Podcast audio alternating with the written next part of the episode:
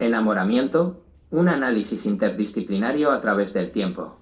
Bienvenidos, apreciados oyentes, al episodio 32 de IdeIAs, su podcast favorito de inteligencia artificial y mucho más. Hoy nos embarcamos en un viaje emocional y fascinante, explorando un tema universal y eterno, el enamoramiento.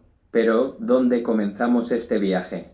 Por supuesto, nos remontamos a los albores de la civilización, donde los mitos y leyendas proporcionan un espejo en el que podemos ver nuestros propios sentimientos reflejados. Bien, aquí estamos, sumergiéndonos en nuestro primer segmento, el enamoramiento, visto a través de la lente mitológica. Esta es una de las formas más antiguas en que los humanos intentaban explicar el amor romántico, ese deslumbrante arrebato de emociones que puede hacernos sentir como si estuviéramos volando o nos sumerge en las profundidades de la desesperación. Empecemos con la mitología griega, un tesoro de historias y leyendas que han influido en nuestra percepción del amor a lo largo de los siglos. Recordemos a Eros, el dios del amor, que a menudo se representa como un joven con alas, portando un arco y flechas. En estas historias, una flecha de Eros podía hacer que cualquier dios o mortal se enamorara perdidamente, demostrando lo poderoso e incontrolable que puede ser este sentimiento. Otro mito fascinante es el de Orfeo y Eurídice. Orfeo, el músico más talentoso de la antigüedad, se enamoró de la hermosa ninfa Eurídice. Cuando ella murió, Orfeo estuvo tan devastado que decidió desafiar la muerte misma y descender al inframundo para traerla de vuelta, un testimonio de la intensidad del enamoramiento y hasta dónde puede llevarnos. En la mitología romana encontramos a Cupido, una versión de Eros. Sus flechas eran igualmente poderosas, y sus hazañas amorosas, en ocasiones desordenadas, subrayan la naturaleza a veces caótica del enamoramiento. Pasando a la mitología nórdica, tenemos la conmovedora historia de Freya y Odur. Freya, la diosa del amor, se desespera cuando Odur desaparece. Su búsqueda apasionada simboliza el anhelo intenso y la búsqueda que a menudo caracterizan el enamoramiento. Cada una de estas historias nos muestra que, independientemente de la cultura o la época, el enamoramiento es una constante, un sentimiento humano universal que conecta a las personas a través de las barreras del tiempo y el espacio. Al explorar el enamoramiento a través de estas antiguas narrativas, vemos reflejado nuestro propio entendimiento del amor, una fuerza ineludible y con frecuencia impredecible, que puede llevarnos a los extremos de la alegría, el sacrificio y, a veces, la tristeza. Pero, ¿qué sucede cuando este intenso sentimiento se entrelaza con nuestras creencias más profundas, con nuestros sistemas de fe? Eso es lo que vamos a explorar en nuestro próximo segmento, el enamoramiento y la fe. Pero por ahora, sigamos rumiando sobre estas antiguas leyendas y sobre cómo ellas continúan resonando en nuestras propias experiencias de enamoramiento hoy en día. Seguimos nuestro viaje exploratorio a través del complejo y fascinante fenómeno del enamoramiento, y en esta segunda parada nos adentramos en las perspectivas religiosas. Ahora, mientras navegamos en estas profundas aguas, recordemos que cada religión, cada tradición de fe, es un universo propio, con sus propias interpretaciones y matices acerca de este profundo sentimiento humano. Comenzaremos con una de las más grandes religiones del mundo, el cristianismo. Aquí encontramos el concepto del amor ágape, el amor desinteresado, el amor perfecto, que no busca nada para sí mismo. Este amor se expresa a menudo en el contexto del enamoramiento como la capacidad de amar a la otra persona más allá de su apariencia o de lo que pueden ofrecernos. Pero, a la vez, no podemos ignorar el concepto de amor cortés que floreció en la Edad Media, influenciado por la visión cristiana y que realzaba el amor romántico, a veces hasta el punto de idealizarlo. El Islam, por otro lado, ve el amor y el enamoramiento como regalos de Alá. En los poemas sufíes, el enamoramiento a menudo es retratado como un reflejo del amor divino, una vía para acercarse a lo divino. En el hinduismo, las historias de amor y devoción, como la de Radha y Krishna, son fundamentales. A veces, este amor se expresa de maneras que podrían asemejarse al enamoramiento, con un énfasis en la devoción y la entrega totales. Pero, por supuesto, cada tradición tiene su propio matiz. Por ejemplo, en el budismo se tiende a enfocar más en la compasión y la interconexión de todos los seres que en el enamoramiento como tal. Sin embargo, eso no implica que el amor romántico esté ausente o sea rechazado. Estos son solo algunos ejemplos de cómo las diferentes tradiciones religiosas interpretan el enamoramiento. No es un estudio exhaustivo, sino un vistazo a la diversidad de comprensiones que existen. Podemos ver que, aunque cada tradición tiene su propia interpretación, todas reconocen la importancia y el poder de este sentimiento. El enamoramiento, entonces, trasciende las barreras culturales y religiosas y se presenta como una experiencia humana universal, pero cada cultura y religión le da su propio matiz, su propia interpretación y nos proporciona diferentes formas de entenderlo. En el próximo segmento, exploraremos el enamoramiento bajo el prisma de la filosofía, un ángulo que nos ayudará a desentrañar aún más este intrincado sentimiento. Pero por ahora, invito a reflexionar sobre cómo nuestras creencias personales y sistemas de fe pueden influir en nuestra experiencia y comprensión del enamoramiento. ¿Cómo se entrelazan nuestros sistemas de creencias con nuestras experiencias amorosas? Es una pregunta para reflexionar a medida que avanzamos en nuestro viaje. Después de haber explorado el enamoramiento desde la óptica de la mitología y las perspectivas religiosas, ahora abordaremos esta fascinante experiencia humana a través del prisma de la filosofía. La filosofía, con su rica historia y su implacable búsqueda de la verdad, ofrece una perspectiva única que nos permitirá profundizar aún más en nuestra comprensión del enamoramiento. Comenzando con la antigua Grecia, filósofos como Platón y Aristóteles proporcionaron algunas de las primeras reflexiones sobre el amor y el enamoramiento. Platón, en su obra El Banquete, habla de Eros, el dios del amor, como la fuerza que impulsa a los humanos a buscar la belleza y la verdad. Eros, que también se puede entender como una forma de enamoramiento, es visto como un mediador entre los humanos y los dioses, empujándonos a alcanzar nuestro máximo potencial. La visión aristotélica, por otro lado, se centra más en las formas prácticas de amor, identificando tres tipos principales: el amor de la amistad, el amor de la pasión y el amor del beneficio. Aquí, el enamoramiento podría entenderse como una mezcla de amor de la amistad y amor de la pasión, uniendo la cercanía emocional con la atracción física. Pero, claro, la filosofía del amor no se detuvo con los antiguos griegos. Saltando hacia adelante a la era moderna, encontramos a filósofos como Friedrich Nietzsche, quien veía el amor y el enamoramiento como una forma de voluntad de poder. Para Nietzsche, el enamoramiento no era tanto sobre la unión y la armonía, sino más bien una dinámica de dominación y sumisión. En contraste, filósofos contemporáneos como Martha Nussbaum y Robert Solomon destacan la importancia de la vulnerabilidad en el amor y el enamoramiento.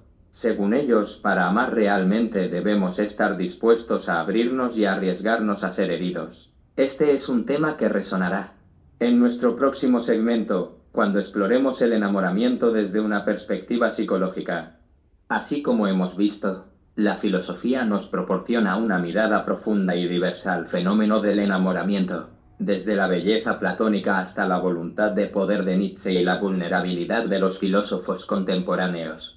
Nos desafía a pensar más allá de nuestra propia experiencia personal, a cuestionar nuestras asunciones y a reflexionar sobre las implicaciones más amplias del enamoramiento. Por supuesto, no podemos cubrir todas las teorías filosóficas del enamoramiento en este breve espacio, pero espero que este recorrido te haya proporcionado nuevas formas de pensar sobre este fascinante fenómeno. Y mientras avanzamos hacia los próximos segmentos, te invito a considerar cómo estas ideas filosóficas pueden ayudarte a entender y a apreciar aún más el papel del enamoramiento en nuestras vidas y en nuestra humanidad. Continuando con nuestra exploración multidisciplinaria del enamoramiento, llegamos a nuestro cuarto segmento: el análisis del enamoramiento desde la psicología. Este campo del conocimiento humano se preocupa por el estudio de la mente y del comportamiento y nos ofrece valiosas herramientas para desentrañar la naturaleza y las implicaciones del enamoramiento. Una teoría importante en la psicología del amor es la teoría del apego de John Bowlby. Bowlby argumentó que nuestra capacidad para formar relaciones amorosas está influenciada por las experiencias que tenemos durante nuestra infancia, especialmente en relación con nuestros cuidadores. Según esta teoría, Los patrones de apego que formamos en la infancia pueden influir en cómo experimentamos el enamoramiento en la adultez. Si crecemos sintiéndonos seguros y cuidados, es probable que tengamos una mayor capacidad para establecer relaciones amorosas saludables. La psicología también nos ha proporcionado modelos para entender las diferentes etapas del amor. La psicóloga Helen Fisher propone un modelo de 3 etapas: el deseo, la atracción y el apego. El enamoramiento generalmente ocurre en la etapa de atracción, cuando nos sentimos fuertemente atraídos por una persona en particular y pensamos constantemente en ella. Esta etapa está dominada por neurotransmisores como la dopamina y la norepinefrina, que nos hacen sentir eufóricos y motivados. Pero no te adelantes, exploraremos más a fondo esta conexión química en nuestro próximo segmento sobre la neurociencia del enamoramiento. También es importante considerar el impacto del enamoramiento en nuestra salud mental. Si bien el enamoramiento puede ser una experiencia emocionante y enriquecedora, también puede ser fuente de estrés y ansiedad. Los psicólogos nos instan a estar conscientes de cómo manejamos estos sentimientos y a recordar que es normal sentir una gama de emociones durante el proceso del enamoramiento.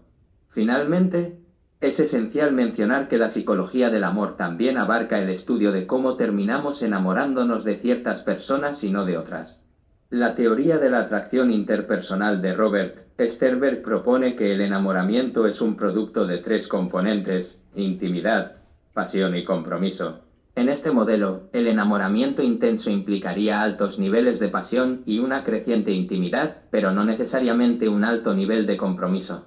Así, la psicología nos ofrece un marco para entender las complejidades del enamoramiento, desde las etapas del amor hasta los patrones de apego y los factores que influyen en nuestra atracción hacia los demás. Como veremos en los próximos segmentos, estas ideas psicológicas se entrelazan con los hallazgos de la neurociencia y la medicina para brindarnos una visión aún más completa de este fenómeno universal y profundamente humano. Pero no solo eso, también nos ayudan a prepararnos para la discusión final sobre cómo la inteligencia artificial puede cambiar nuestra forma de experimentar el enamoramiento. Así que acompáñame en este viaje fascinante hacia una comprensión más profunda del amor y el enamoramiento. Nuestro viaje a través de la naturaleza multifacética del enamoramiento nos lleva ahora a la esfera de la neurociencia.